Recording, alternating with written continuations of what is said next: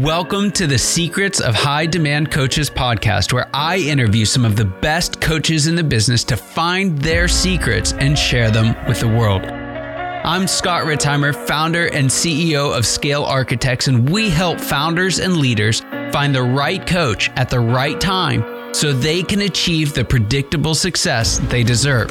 And a huge part of that is helping great coaches do great work that creates enormous demand for their services with way less effort. If you're a high demand coach, I'd absolutely love to share your story and expertise as well. So stick around to the end of the show and we'll reveal how you can be our next guest in 15 to 20 minutes. Let's go.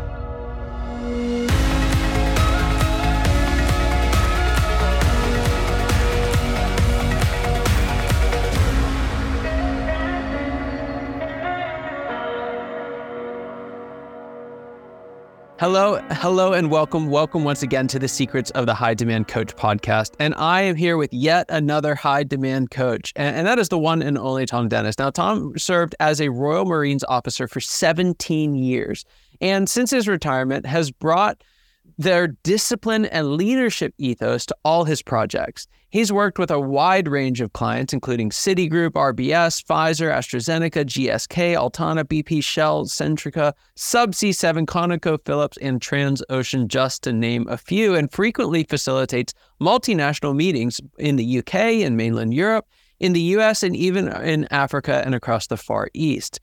Now, his expertise lies in executive coaching for personal and organizational change. And Thom is passionate about building safe environments by making equity, inclusion, and diversity central to helping both the business and its people thrive. Well, uh, I'm so excited to have you here on the show. Uh, I told you as we were kind of opening up ahead of time, I love having people from your side of the pond uh, because they've been amazing guests, and and I have no less expectation for this. Just what I've seen so far and doing some research for the episode, I'm really really excited to have you here. So Thom, welcome to the show. Before we dive into some of this work that you're doing, I'd love for you to just share what were you doing before getting into coaching and consulting, and how did that lead you to make the leap? Well, Scott, thank you for that uh, introduction. Um, I've uh, I've had a number of careers, I guess. Um, I started as a as a lifeguard, and then went into uh, a, a, brief sojourn learning how to fly commercially, which um, ended when they I scared my instructor too much, and uh, then went into uh, industry um, for a few years. Then I joined the Marines, and um, it wasn't a name of mine, but I did end up doing a lot of teaching ar- ar- around leadership in uh, the Corps.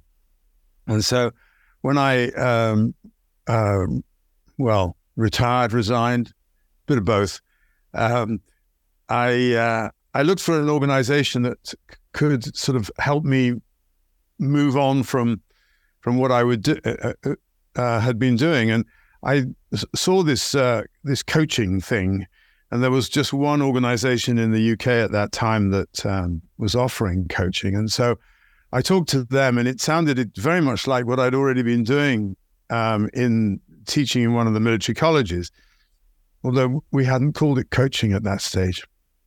So uh, I joined up, and they gave me some training on coaching, which was mostly how to go to the yellow pages and phone people and um, it was it was all a bit basic in those days. And uh, a few years after that, I went on a um, a master's degree, which was actually probably one of the best courses I've ever done, which really looked at um, the, the, psychology of change and um, looking at individual, group, and organizational levels. And that was where the the coaching really took um, a, a, much deeper root, if you like.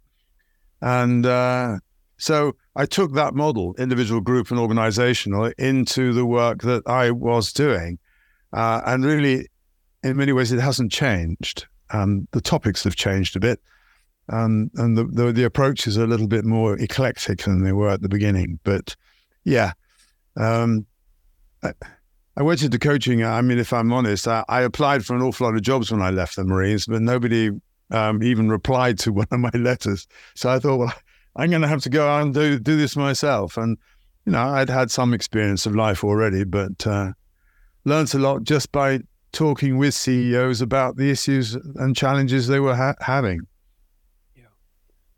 And uh, I, I, want to dive in on something that I saw uh, on your website, and it's this idea of helping transform cultures. And the, the question that that jumped to my mind is, why is it that so many cultures need to be transformed? Is that is that a, a function of something going wrong? Is it a function of something going right? Why do we need to change cultures? So, for, you know, why is that such a prevalent need? Um, well, cultures are created that they are initially formed by the founder. Uh, and then, depending on who they recruit, the kind of people, um, but essentially the leadership, um, what they do and how they behave is what cascades through an organization. Now, the driving forces in young uh, organizations are very powerful uh, because it's about survival um, largely and getting money and and so on. So um, that driving force can sometimes create a culture which is pretty dysfunctional. Um, and uh, it's interesting that small organizations tend not to have HR functions, but when they get to a certain size, they feel the need to have an HR function. And by that time, very often there are things that are quite well embedded, and which makes uh, HR a very difficult function to mm. to uh, have.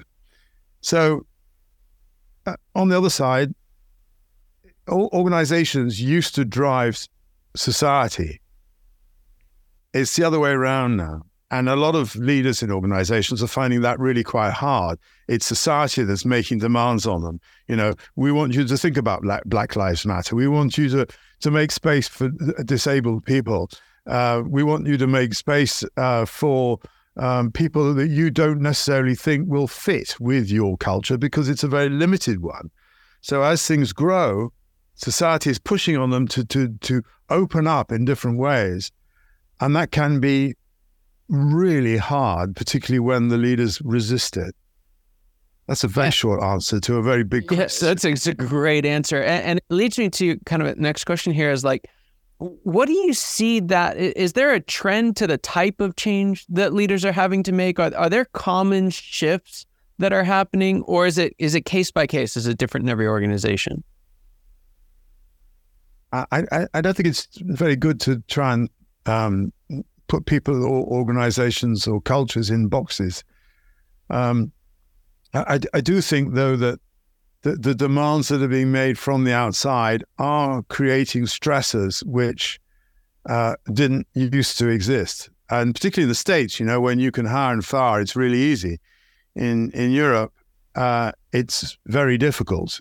Um, people have much more protection. Um, so uh, I think that's one challenge is when an organization spreads outside the US or tries to set up um, as subunits, if you like, in in other countries, and they try and impose their culture on that country, yeah. they often run into a lot of problems very quickly. So, um, as I said, the social changes are creating stresses, and you know you're getting a lot more suicides, for instance, of young men in particular, mm. and there are lots of reasons for that. Um, but I think one of the things that society is doing is saying, we want you to be responsible, our employer, for the well being of your people. Uh, and in the old days, they didn't have to worry about that, frankly. Um, so I, I, suppose from the, the social point of view, yeah, that, that there are typical changes. Um, I think another thing is is mergers and acquisitions. Uh, in, as the way I see the world, there aren't many mergers. They're mostly acquisitions.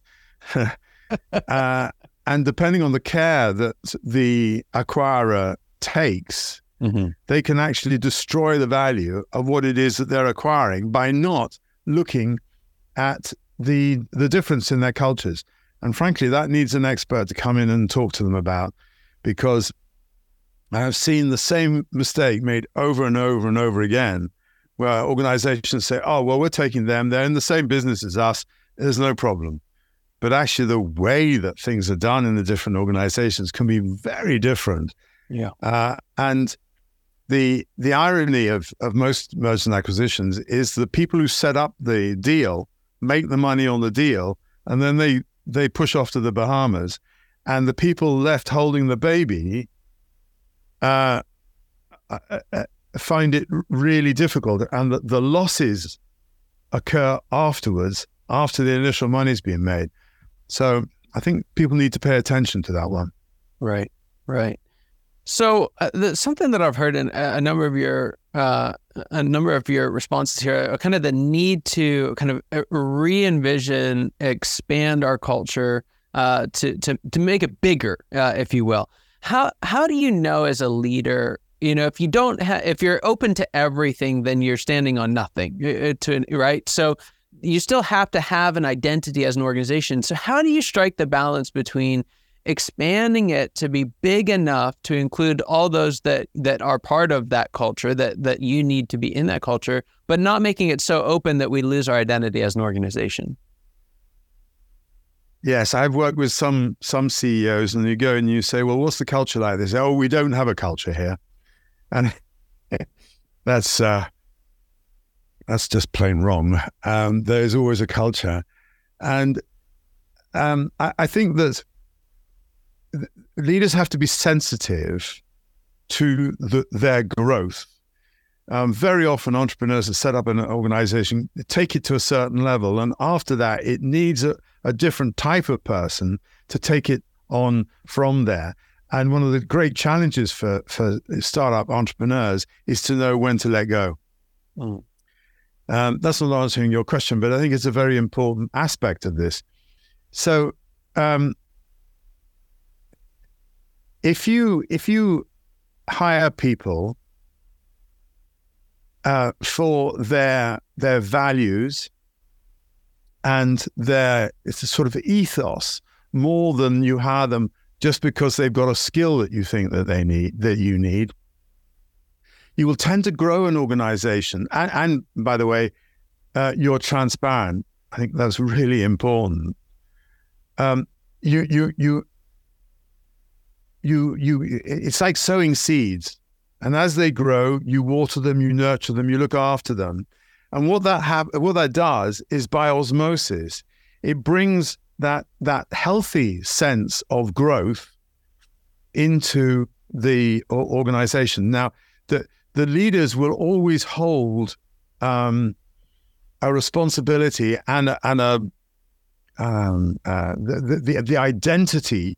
Um, but if an organization has been set up by some entrepreneurs, they they have a passion. They want to do something. They want to create something. That's not gonna that's not gonna change. Um, but in order for them to grow, underneath them, they need uh, healthy interchange. They need uh, people who will communicate, cross function, all this kind of thing, which uh, is great as long as the leaders allow that to grow.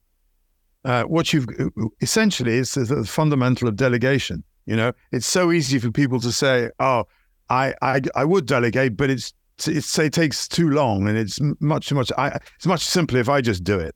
Well, it, yes, it is, but nobody's going to grow underneath you, and they're they're going to all you're going to do is grow a resistance and a cynicism, and so you've got to help people grow, and then, well, you know, I say organizations thrive when people thrive, so um, you can still hold on to the identity of what you wanted to set up, but um, uh, allow people to, to help that grow. Mm. Yeah. Yeah, it's it's uh, such an interesting challenge, and and and I I think you know there's this there's there is no one simple solution, right? I think it's being willing to step into it and really deal with each of those challenges as they come up to really be. And I, I think the point you're making is being open to hey, how do we need to change? How do we need to grow? How do we need to develop? Um, that's that's really good. So it, it brings me to uh, a question. I want to actually go back to the mergers and acquisitions point that you made earlier. And I saw something on your site. You said you can't impose a new vision and values on people. They need the, to see the new behaviors being lived every day by senior management. And when that happens, the vision and particularly the val- values can cascade all the way down the organization. Tell me what you mean by that. The, the amount of money that so many organizations have, have spent on a new identity, you know, they get all these these uh, identity consultants and PR and everything else, and they produce. They they, they firstly the, the leaders go off and they do this workshop and they come back and they're all rah rah rah and they've got all these new ideas and new values and uh, uh, maybe even a new purpose and um, left to their own devices they they produce these really gl- gl- glossy brochures and big posters and this is what we believe in and and you know, people come in in the morning and they look at this stuff and they say, "Oh, is that my values? I didn't know that." Um, and and what you do is you create a natural resistance to it. So what I, I always say to organize, well, to, to the C-suite, the leaders, is if if you want to create all that stuff, then fantastic. But don't talk about it. Live it. Yeah. Be it. And what people uh, in the organization notice is a slight change. But on the whole, if they've done their homework well, it's a good change and they like it.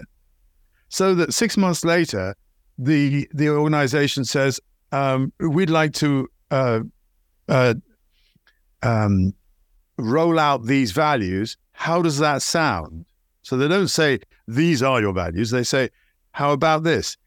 And what it does is it falls on very well watered and fertilized ground because they've been living those and people have been seeing it. And so what it does is produce a congruency.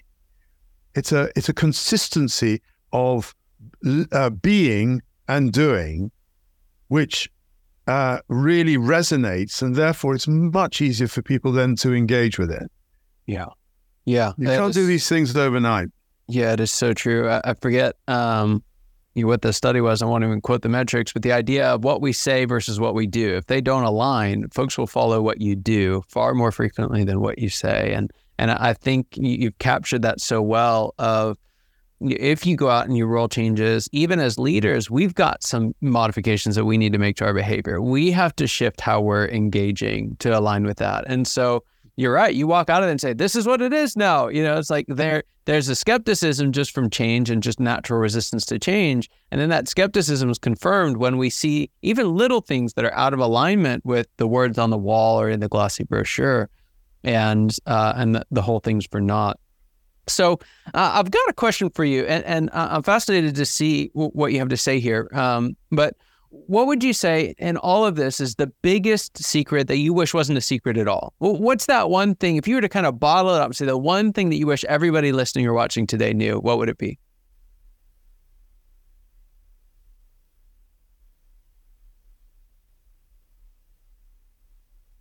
The greatest gift you can give to a fellow human being is your presence. you know, when you're on the phone or when you're in your office, somebody comes in or they phone you, they can tell if you're not entirely with them. And actually, unconsciously, it's a huge slap. So there, there are enormous um, returns to be had if you invest in giving that moment to that person entirely. Yeah, it's uh, it, and as you're saying this, uh, I'm kind of reminded of the C- Steve Jobs. You know, saying yes is a thousand no's, uh, and I think what's so precious about uh, when we give ourselves in the moment to another person is you never get it back, right? And and and, um, and we're saying no to a thousand other things, whether that's said or not, whether it's uh, the appreciation is spoken or not that is a special gift, and uh, yeah, it's it's something that's it's very helpful for all of us to understand and remember, and and commit to. Uh, I, I, appreciate that. Uh, so. One more question here. I'm actually going to shift gears a little bit on you, uh, and I'm going to have you take off your coach hat. We, have talked a lot about how entrepreneurs can can succeed and build better, bigger cultures, uh, but uh, want to dive in and, and hear from you. Take again, take that hat off, jump down into the ring with us, uh, put on your CEO hat, and talk to us. What's the next stage of growth look like for you as a leader, and what challenges will you have to overcome to get there? Well, um, the, one thing that I'm very keen on doing, and uh, I'm working on it at the moment, is to create a new leadership program. Um, I'm not uh, adept at doing these things online and creating all the the back end of of um, an online program, but that that is something that I'm very keen to do because I think the skills of leadership that have got us to where we are today are not the ones that are going to take us forward. And you're seeing it being played out in so many ways in the world right now. So I think there are new leadership skills, and I really want to help to equip um, the people to ha- to be able to handle the huge challenges that are coming. Someone said to me the other day, um, the speed of change that you are experiencing now is the slowest speed of change that you will experience in the rest of your life. Yeah. Well, you know that could scare the pants off you, uh, but it, it's like how do we how do we resource ourselves in order to do to to manage that? So that's one thing, leadership, and um, I've uh, I've I used to do a, a, lot of facilitation, as you mentioned in your intro, of of various um, uh, C-suite offsites, and the, the, pandemic sort of killed a lot of that. Everybody, everybody went online, but now people are sort of venturing out and, and meeting in person again. And uh, so I'm ramping up that as an offering because uh, I think I, I, think a lot of leaders don't realize how how releasing it can be to be uh, part of the meeting as opposed to having to run it. 100 That's what a a good facilitator can do. So yeah, those are two things that I'm really looking for for growth in. That's fantastic. That's fantastic. Well, I know some folks are listening, and, and what you're saying is just resonating. You're hitting them right where they're at right now. And and so, how can they how can they get in touch with you? How can they find more out about the work that you do? Well, there's uh, the website, which is serenityinleadership.com. Um, you can look for me on link, uh, LinkedIn, Tom with an H, T H O M uh, Dennis. Uh, and you, you know, you can you can email me, Tom T H O M at serenityinleadership.com.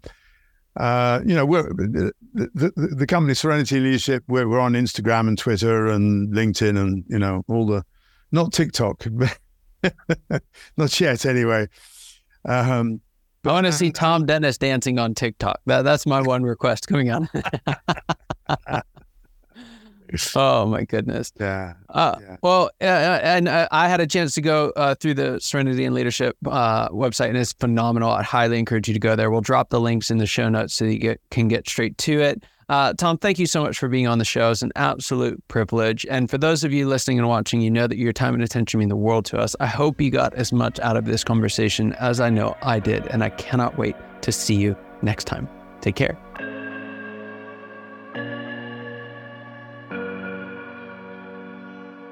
Scott Ritzheimer here. Thank you so much for listening to the Secrets of High Demand Coaches podcast. If you are a successful coach, consultant, or advisor who's built a strong book of business and would like to be on the program, please visit go.scalearchitects.com and if you got something out of this interview, would you share this episode on social media and just do a quick screenshot with your phone and text it to a friend or post it on the socials? If you know someone who'd be a great guest, you can tag them on social media to let them know about the show. And make sure you include the hashtag high demand coaching.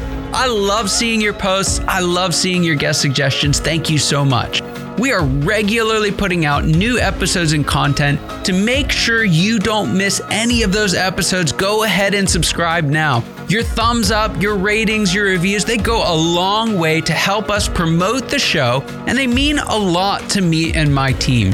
If you want to know more, you can go to our website, www.scalearchitects.com, or you can follow me or the company on LinkedIn, Facebook, or Instagram.